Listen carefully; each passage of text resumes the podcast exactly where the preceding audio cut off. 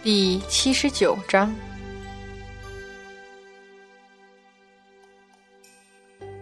当玄真子从白花花的银子梦里清醒过来时，才猛然发觉，他下半辈子的衣食父母居然已经走远了。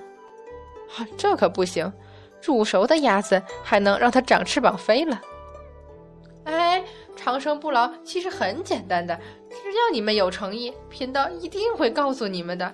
哎，等等，贫道啊！玄真子正要拔脚赶上去，却被那些哭诉妖怪的老百姓抓住了不放。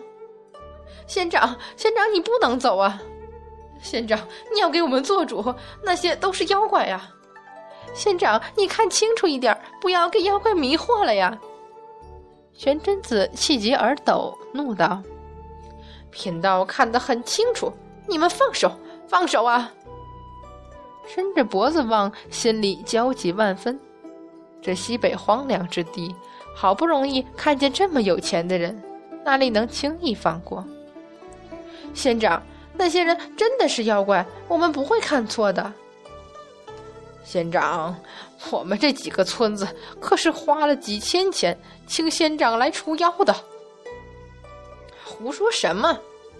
玄真子急得跺脚，想要追上去，却偏偏被那些人抓得动弹不得。哎，神仙哪里会穿那么好的衣服？那是妖怪。街边站着的一位大嫂终于回过神来，狠狠拧了下还在发呆的丈夫，继而大声道：“肯定是狐狸精，哪有人长成那样的？”顿时迎来一片附和疑惑。那些人穿的衣服式样好奇怪啊！自诩见多识广的摇头说：“嗯，没看过。”不会吧？真的是妖怪？人家仙长都说不是了，几个女子齐声怒道：“你们怎么能说别人是妖怪？哎，你搞清楚没？又不是我们说的。哎，他们去了镇上唯一一家客栈，快跟上去看看。这不好吧？不好什么？胆小鬼，你又不是长得白白胖胖，妖怪就算是吃人，也瞧不上你这种货色。哎，你说话怎么这么恶毒？”蛊惑人心的言论和强烈好奇，加上蠢蠢欲动，于是镇上的人一拥而靠近了那家半旧不新的客栈，不敢进去，就站在门口议论：“我娘刚才说的对，人怎么能长那么好看？他们穿的衣服真的好漂亮啊！上个月我看见知府千金去上香，还以为她穿的就是最好看的了，没想到……”一个穿着粗布麻衣的女孩子可怜巴巴地瞅着。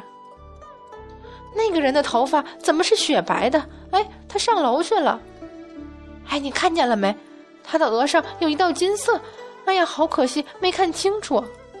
嗯，那条狗看着好凶，幸好走了。奇怪，他们中间怎么站着一个乞丐？是啊，连头发都没梳好。这座镇子不大。却占据着西行而去的重要道路，所以这家客栈的生意也不算太坏。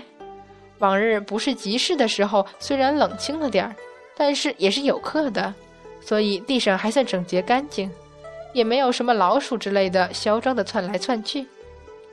一年之中，总有去西北的带了大货物的商队经过，所以小二也不是没见过世面，招呼本来还算周到客气。可惜灯一拿过来，又都傻了，只剩下老眼昏花的掌柜呼喝几声，无奈之下亲自来招呼。几位客官，小店的上房都在楼上，就剩两间了，您看，算了，就这样。哪吒低头道：“师傅，我先跟上去看看。”于是转眼间。客栈大堂上就剩下太乙真人、孙悟空，不安稳总是往门外瞄、往楼上望的玄奘，以及紧紧抓住他不放的韩华。于是玄奘只好继续吃他的糖葫芦，而后忽然盈盈笑道：“太乙祖师，您要不要？”望着他手里鲜红的一粒粒不知什么穿成的东西，太乙真人拧眉摇头。哦，玄奘垂眼，好可惜，还以为能看见太乙祖师的白胡子上沾满鲜红糖汁的样子呢。我说：“太乙真人。”孙悟空蹲在长凳上，点着桌子道：“你就不问杨小生他这么走，到底打算去哪儿？”哼，俺老孙看你们根本就不在乎。圣佛这话说的当真可笑。韩华在一边冷冷道：“无论如何，这也是我阐教的事，不劳圣佛你费心。”安华小子，俺老孙不跟你计较这个。收起一贯的嬉皮笑脸，郑重无比的说：“太乙真人。”老孙也就不跟你拧着拐着弯子说话了。复跳到桌上，也不管太乙真人皱眉，直接道：“你们在玉虚宫说的话，俺老孙可是一个字儿不漏，全听见了。”太乙真人猛然站起，目光犀利的瞪过来，手指已经伸入袖中。哎，俺老孙知道这事儿理亏的是老孙，可是不该听的也听见了。说到底，这都是你家的事儿，与老孙半点关系也没有。俺老孙才不会去费这个事儿。你阐教跟别人的恩怨也好，道义也罢，那都是你家的事儿，爱怎么地怎么地。可是杨戬这样走下去，他到底是要去哪儿？太乙真人瞪了他半天之后，终于慢吞吞的开口：“你以为老道会知道？” 哈哈。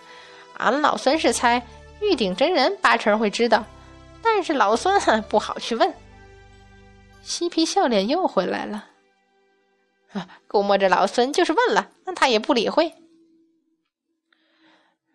难道你以为老道去问就管用吗？哎，你们这个，嗯，毕竟不管怎么说都是杨小生的长辈，他现在没了记忆，可能去哪里？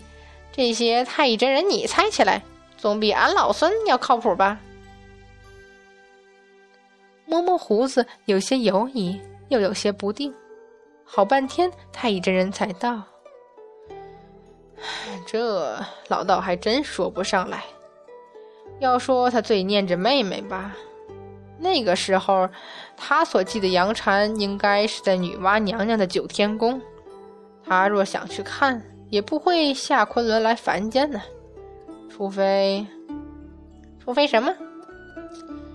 桃山？太乙真人眼中全是疑惑。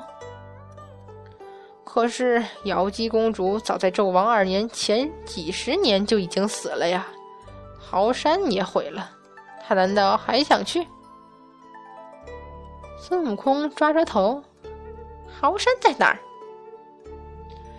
这个因瑶姬之死，杨戬那时失控，好像早已在开天神府之下四分五裂，散落九州各地，根本没什么桃山了。那杨小生这么走，他到底打算去哪儿？孙悟空抓抓手臂，苦恼道：“他这也不像是闲了无聊晃悠啊。若说他急吧，偏偏还自己走，这倒好。”走了快两个月了，真不懂他在想什么。师傅，哪吒从楼上噔噔噔跑下来。房间弟子已经用法术整理过了，师傅要不要去休息？太乙真人心不在焉的挥挥手，等会儿再说。对了，啊，你们在这里！你们果然还在这里！一道人影从门外猛地扑进来。猥琐的老鼠眼眯着，激动万分。贫道可是真心实意来帮各位逢凶化吉。孙悟空不耐烦地伸出手去一指，顿时玄真子僵在原地，动弹不得。嘿，小哪吒，怎么就你一个人？太乙真人也回头望楼上，疑惑道：“哪吒，你玉鼎师伯呢？”哪吒赶紧道：“这个，嗯，杨戬师兄累了，睡着了。玉鼎师伯就行了。为师知道了。太乙真人站起来道：“韩华，你跟玄照不许出这客栈一步，听懂没？”是。不管再怎么嘀咕，表面功夫还是要做的。太乙真人使了个眼色，哪吒和孙悟空都微微点头。于是太乙真人这才上楼去，捶捶肩膀，这把老骨头真的好累呀。是啊，好累。天上的神仙现在更累。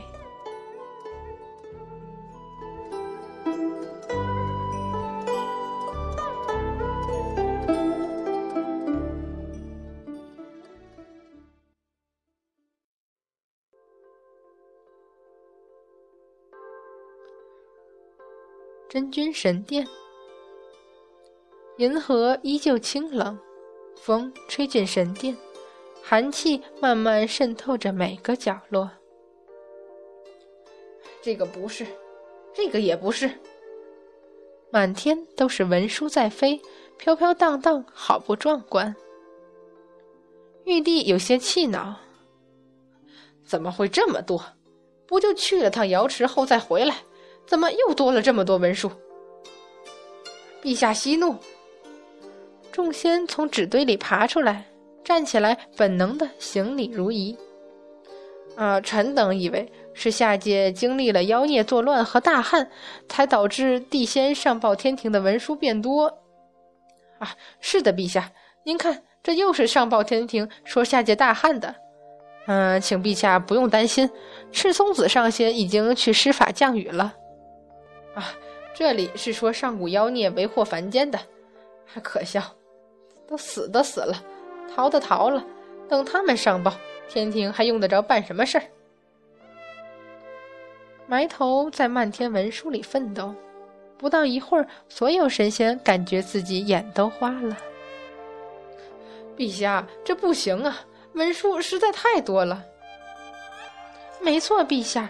而且下界还不断的在传文书上来，话还没说完，转眼又被凭空而降的一张文书盖住了脸，一道道金光亮起，不停有新的文书再度出现在神殿中。要这样找娘娘的下落，那实在是太难了。红军老祖一直带笑站在殿口，默然。站在他身边的玉帝恼怒无比，来人呐，来人！值日星官从纸堆里伸出手来，带了无数张文书，一路艰难的到达殿门口。陛下，小仙在此，有何吩咐？杨戬当初用的下属侍从仙官呢？他们去哪里了？玉帝气得吹胡子瞪眼，玩忽职守！天庭虽然没了司法天神。可没说能让他们逍遥自在呀！这值日星官道，起先护卫真君神殿的天兵，不都让李天王撤走了吗？至于梅山兄弟回灌江口的事情，广寒仙子也已经禀报过陛下了。这些朕都知道。朕问的是，其他负责整理、收拾、抄写、归类这些文书的仙官都去哪里了？说话呀，怎么了？嗯，陛下，真君神殿没听说过有这些人呢。什么？